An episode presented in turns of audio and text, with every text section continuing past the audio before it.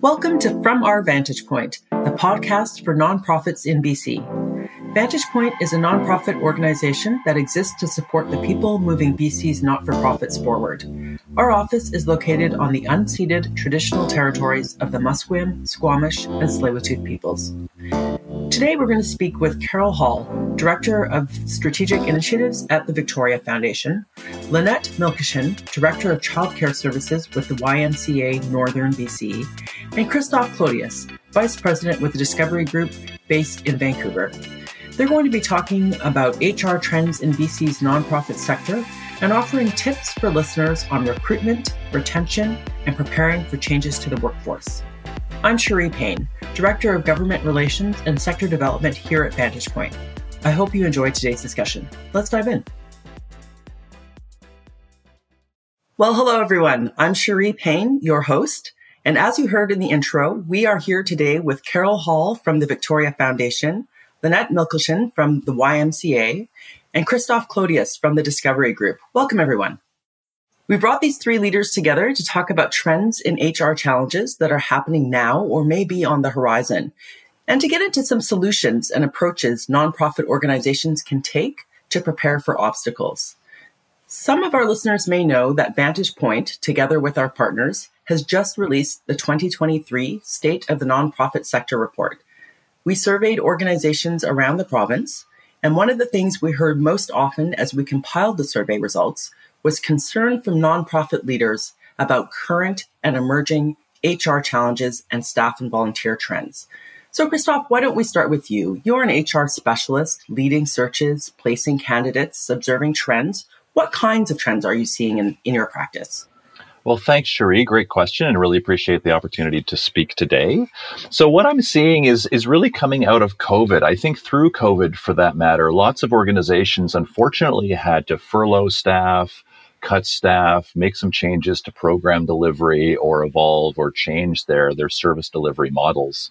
So teams really, I think, unfortunately took a hit in many ways. So coming out of that, and not to at all suggest we're post COVID by any means, but coming out of that along the lines of the report, I really do agree with the, the, the conclusions of the report that there's more people more staff, really trying to make do with less because I don't think teams have fully rebounded in terms of their hiring or their practices or really finding a, a true uh, service delivery model that is that is really uh, emerging from that.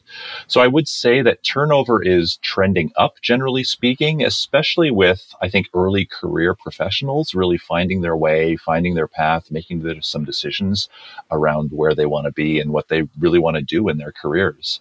You know, I find that uh, typically our sector doesn't have a good reputation when it comes to turnover, but I think that's a little bit more anecdotal. I think turnover in the social profit sector is really uh, on parallel with turnover in other uh, sectors as well. And while I hate the term competition, I think there is increased competition among social profit organizations, particularly at those leadership level roles where postings may not be necessarily generating a lot of a lot of candidates or those candidates aren't particularly strong or being perceived as strong. So so overall I think it's really a candidates market, lots of opportunities for for people to choose their path and and find new directions in new organizations. And one final trend I just want to mention a little bit is is really the uh, the, the, the work from home models, the virtual models. We're all doing this virtually. We're spread across the province here. Very much work from home, flex time, working in different locations is something of a, of a new normal, if you will, that that people are now looking for for their organizations to provide. You know, depending on the organization and the role, of course. But those are just a few high level things that I've noticed. I mean, that's very interesting that the furloughs, the turnovers, the new normal that you're pointing out coming out of out of COVID. Uh, Carol, you know, your uh, the, the Victoria Foundation was one of the partners in the release of the State of the Sector report. Um, how do some of these broader trends that Christoph is seeing line up with what what you're noticing, either from the report or in your own work? Thanks, Cherie. Yeah, it, and it is great to be here as well. Um, as you noted earlier, you know, the HR concerns really showed up as a central theme in the State of the Sector survey. And you know, the survey is really a snapshot of what's happening with the sector. So I think what Christoph describes helps make the data kind of come come alive and and more dynamic. And I, I think it speaks to the fact that this the snapshot and what we saw when the survey was conducted it is still very much true today and what organizations are facing on the ground every day with the high turnover um, increased competition in hiring. And in the survey, about half uh, of respondents reported increased spending on staff recruitment and retention. So these these pieces really show up uh, in that, and and about three in five reported spending more on salaries and wages. So I think that speaks to what it takes to attract staff in in a candidates market. Um, also in the context of inflation and the high cost of living and what Christoph was speaking to, really how the workplace transformed uh, in the last couple of years and, and um, all the HR issues that you know we really need to pay attention to. One thing that Christoph mentioned that uh, really stands out for me is this higher turnover, this um, kind of uh, increase in turnover of early career professionals. And when you couple that with the loss of, of senior leadership and challenges in hiring leaders, um, you know, it's concerning to me. These are our future leaders in our sector, and, and how do we continue to attract and retain these early career employees to be able to afford to be able to live in the communities where they're working and have you know decent wages to grow and, and have the long successful careers that I hope they'll have in the nonprofit sector. So, so those are just a, a couple thoughts, but I think that the data really lines up with um, these trends that Christoph is seeing. Yeah, it's very interesting to hear about these broad trends sort of at the high level. And I know, Lynette, that you're in an interesting position with the YMCA in that you're seeing some of these staffing and um, recruitment hurdles firsthand in your own programs. Is that right? Absolutely. It's kind of normalizing actually to, to hear Christoph and, um, share and, and read the report actually that shows that we're not the only ones experiencing these challenges. Um, I would say for childcare, we're unique in that we did keep working throughout the pandemic, but I think that our challenges are now coming in with, you know, in the report, we could read a bit about staff burnout or, you know, just that resilience. People, have not yet built back up their resilience. So I think the other piece is, is just about doing more with less and that, you know, people are looking for flexibility. Both of those ring mm-hmm. really so true to me.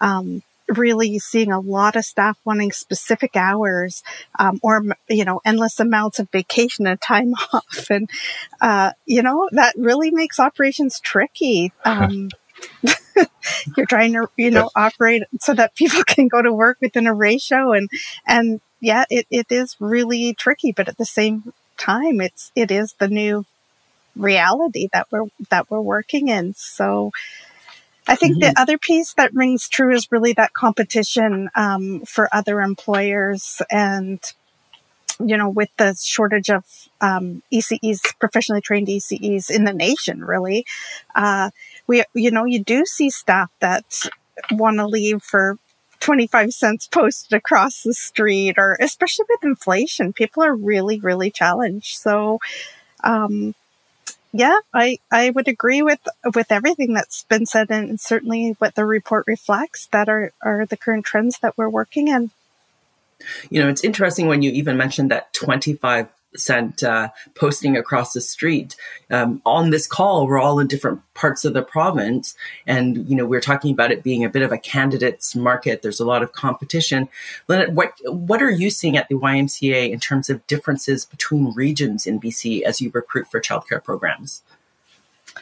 Absolutely. Absolutely. I think, you know, some of the hardest places to recruit would be places like the Sunshine Coast and, and right in the heart of Vancouver, where, you know, we know the cost of housing is astronomical and therefore people that are, are doing those lower paid or entry level positions, uh, as such as early childhood educators probably aren't living in those areas because they can't afford to. Um, and, and, you know, right up into rural BC. So Chetwynd and Tumbler Ridge, um, and places like Fort St. James is not the cost of housing is that we're really seeing people that are willing to relocate, but there is no housing. There simply just is such a shortage of housing, uh, that, that people try to, to find a place to, you know, we're so excited we get somebody that wants to, to go for a BCPMP or something like that. And yeah, we can't find housing. And so there's different challenges for sure. I would say the consistent pieces are the cost of inflation. Um, yeah, I, I also think some of the different challenges we would see in, you know, the pieces like the northeast piece of the province would be just trying to be competitive in in our wage we're competing against oil and gas or mining and mm. you know why would you work with children when you could drive a haul truck for 45 or 50 dollars an mm-hmm. hour uh, so really each region does have its own unique unique challenges but overall it really is about the shortage of of qualified early childhood educators and recruiting people nationally to this important work. What I love about this discussion so far is all of the sort of interwoven complexities that we're identifying. There's, you know, recruiting people, but the competition we are facing from other organizations or other industries in a region, housing, all of these things coming together. So it, it does seem like there are a, a few different um, sort of heads to the problem, maybe we can get into some solutions and proactive approaches that nonprofits can can take to start to address these these issues. From Our Vantage Point is brought to you by Humanity Financial Management, a chartered professional accounting firm dedicated to supporting Canadian nation builders and movement makers in social sector organizations, social purpose businesses, and Indigenous communities and organizations. The humanitarians on our team work with our client partners to shift the balance of power through finance in advance of our shared goals to transform this land into the most environmentally, socially, and economically equitable place on Earth. Visit Humanity Financial Management online at humanityfinancial.ca. Uh, maybe I'll start with you, Carol. As a funder, are there best practices that you've begun to see in terms of how grants are distributed that might help nonprofits mitigate some of these staffing challenges? Yeah, there are, and I'd love to speak to that. Um, just coming back to you know this this idea of how how complex these issues are and interwoven. You know, at a big picture level, when we look at the state of the sector survey, the increase in HR costs um, is happening in the context of revenue staying the same overall. And so, what Christoph and Lynette mentioned in terms of nonprofits are having to do more with less is really true. And this takes a toll on the people.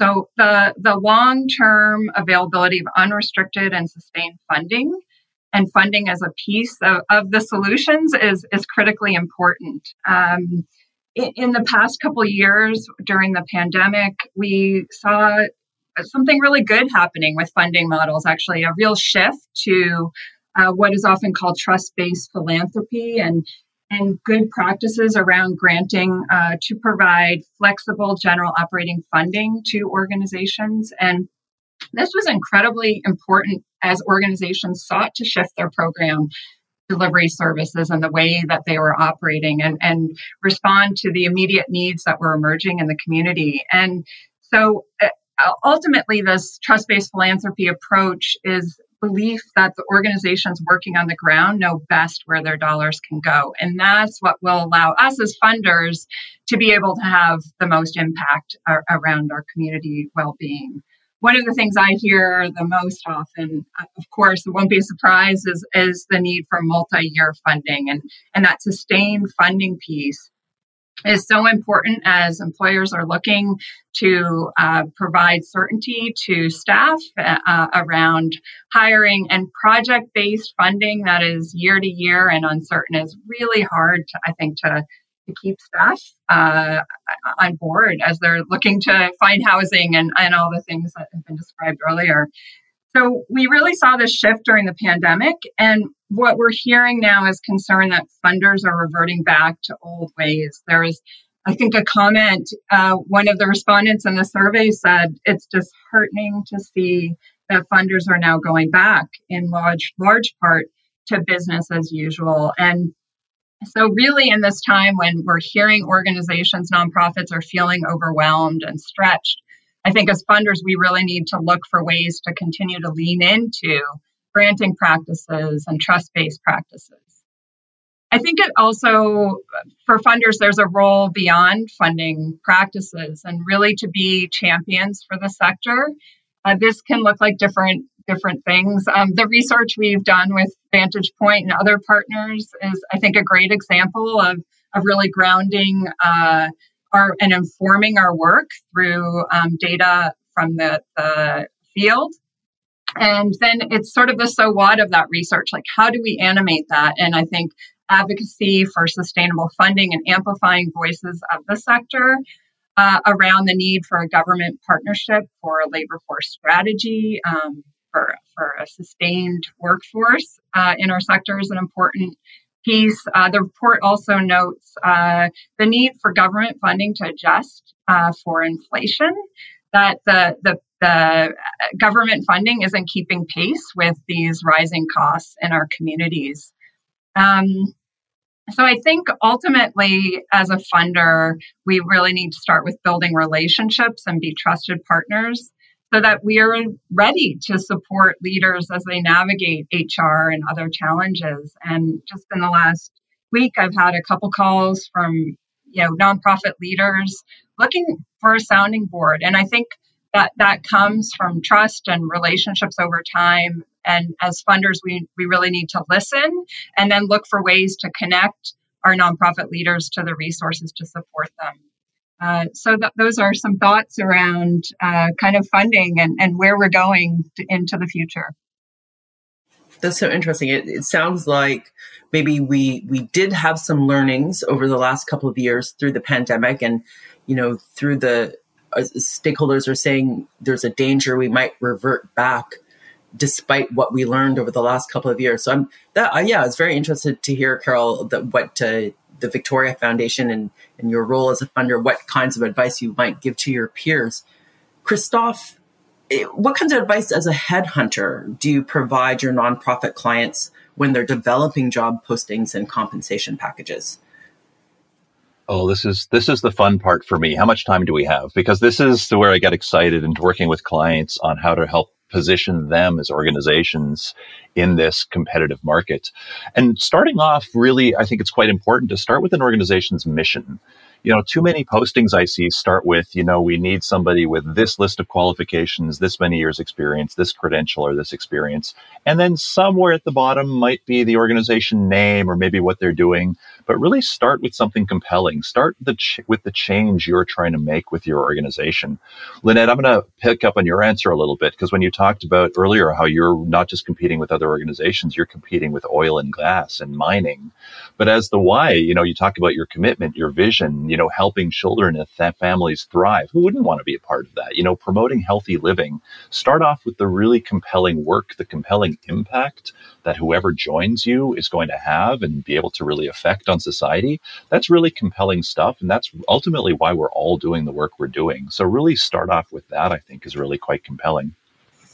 And then the second piece I would talk a little bit is is around fair pay, is around pay transparency. I know the report certainly talks about being transparent with compensation. I'm certainly an advocate of that. All my clients, I absolutely insist on it for that matter. We know so much the case has been made about pay transparency, salary transparency, helping to oppose inequities and, and traditional disparities in, in salary.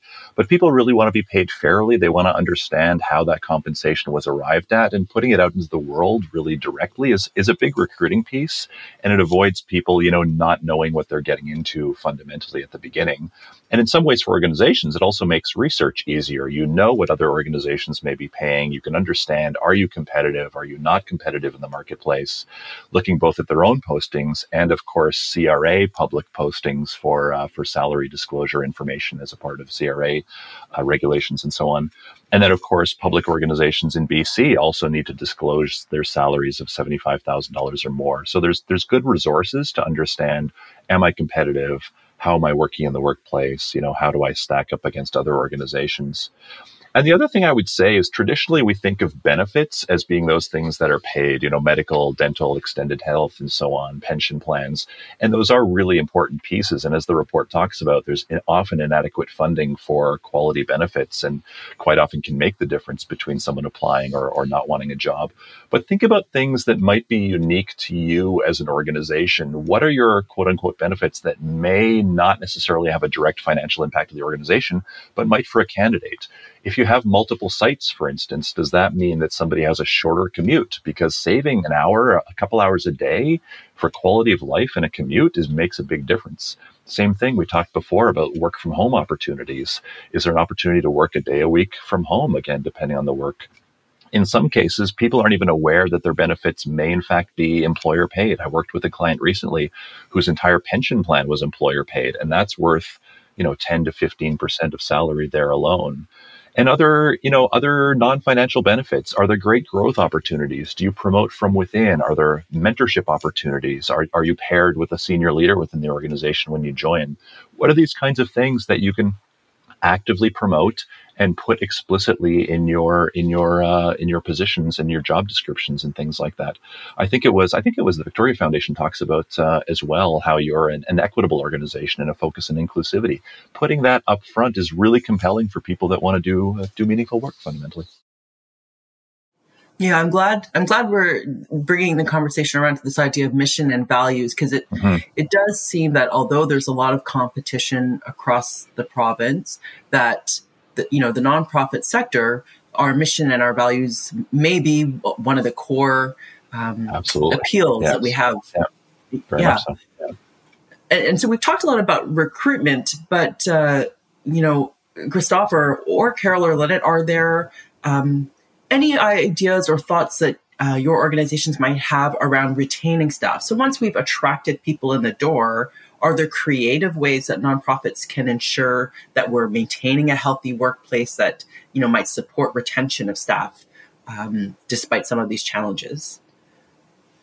I'd love to jump in here. I know that uh, one of the things that has been um, not only do I work for an amazing organization, like you said, that's so mission driven, but one of the pieces that we've really had some success in, especially in the North, is in training up our own early childhood educators. So we've been able to use some of those funders and job grants um, the BC Jobs grants, and we may have someone who's in school age childcare who really has that um, natural ability to be a care provider for younger children. And we've been able to actually help them advance their education so that they've earned their early childhood education certificate. Uh, you know, it, they do have to invest the time, but at really no cost to themselves. It's a, a shared cost between ourselves and the employer grant. And I can't tell you over the, the last several years how many um, folks that we've graduated. It's several, uh, like in getting close to, it's well over 50, I'm sure of that. Uh, but most recently in the Northwest, so in Vanderhoof, we have our manager of childcare operations now, as well as a coordinator of a childcare center who both were um, recipients of a, a, provincial award, but both of those people were homegrown uh, through through the YMCA, and I'm just so proud of, you know, just that's the difference that we can do those things. We not only support our communities to thrive, we support our staff to thrive. So, just one example. That's very encouraging. That's very encouraging. Um, you know, as we come to the the close of our discussion today, are there for the three of you? Are there, if you could wave a magic wand and, and create a dream scenario, are are there any final pieces of advice that you would give to nonprofit leaders or staff um, around the issue of recruitment and healthy work environments um, that they could take away and begin to think about in their own organizations? Yeah, I can jump in. Um, you know, I think really looking out at the opportunities, I love Lynette's example of homegrown solutions. And I think that it is really shifting from a scarcity to an abundance mindset. And, and where we can do that, I think um, that's where the creativity and the solutions will, will come from. I was in Toronto last month at a conference, and a speaker from the Ontario Nonprofit Network was speaking about leadership and decent work. And one of the things she said was that decent work supports the whole human. contributing to conditions needed for people to thrive. And I recognize this is really difficult at times and that everyone and situation is different, but this this really this idea really resonated with me that and something to come back to when we get caught up in, in the details and, and feel overwhelmed valuing the whole person and how do we show up as leaders ourselves to help people thrive. I think coming from the strengths based place allows us to think what's possible when we we work together and and um, so i i feel that you know it's not surprising that nonprofit leaders are feeling overwhelmed and that's what has shown up in the survey um, but i think it's also really important to look at leaders and the extraordinary job they're doing in challenging conditions to really try to take care of the people and and i think that um, you know, kind of shifting to that abundance mindset will just open up all sorts of, of possibilities. I love it. Yeah, I love that, Carol. Yeah. And if I can just, sorry, if I can just build on Carol's comment as well, you know, I love that looking at that abundance mindset and having leaders look after their teams and the whole person. And I love the emphasis that's that leaders have looked upon themselves in some ways, looking inwardly taking care of themselves because I think leaders have become really, I think, I can't remember who used the word. I think it was Lynette talking about burnout. I think some of the transition we're seeing has become leaders, has been because of leaders really, you know, going through some challenging times through COVID, supporting them te- some their teams and not necessarily supporting themselves. So more of an emphasis on mental health, more of an emphasis on vulnerability. Being an open leader has really been quite compelling, and I've been quite heartened to see that. And I, one other point I'll like make just around recruiting, and I think again, picking up on what Lynette said, you know, she said that you know she works for a great organization. So I think something along those lines, and the words "join me." Can be very compelling when you're doing recruiting, frankly, when your staff, when your board, when members, when ex members, ex clients are really, you know, supporting you in your own recruiting efforts. Join me at this great organization, you know, putting it out into the world. There's a great, the great free resources and and using your own networks and your own pools and your own um, your own communities of support, if you will, to put the word out about your own needs as an organization can be a great way to engage others in, in your challenges and get people excited about the abundance to come. That's excellent. Well, Carol, Christoph, Lynette, thank you very much for this discussion today. I wish we had more time to keep the conversation going, but I think you've each given our listeners a taste of what we're hearing from nonprofits around the province, what kinds of common challenges are emerging for leaders trying to recruit and keep staff in supportive, sustainable work environments, and what kinds of steps that they can take to help their teams thrive. So thank you so much for your insights today. Um, to all our listeners, I'm Cherie Payne with Vantage Point. Thank you for listening. Well, that concludes our episode on the state of the sector in 2023 and HR trends in BC's nonprofit sector. I hope you learned more about how your organization can work to recruit and retain top talent and some of the ways our sector can work with funders and with creative tools to support sustainable jobs and healthy workplaces. If you're listening for the first time, Vantage Point is led by CEO Zahra Esmail and we provide education, training, and advocacy support to nonprofit leaders and organizations throughout BC.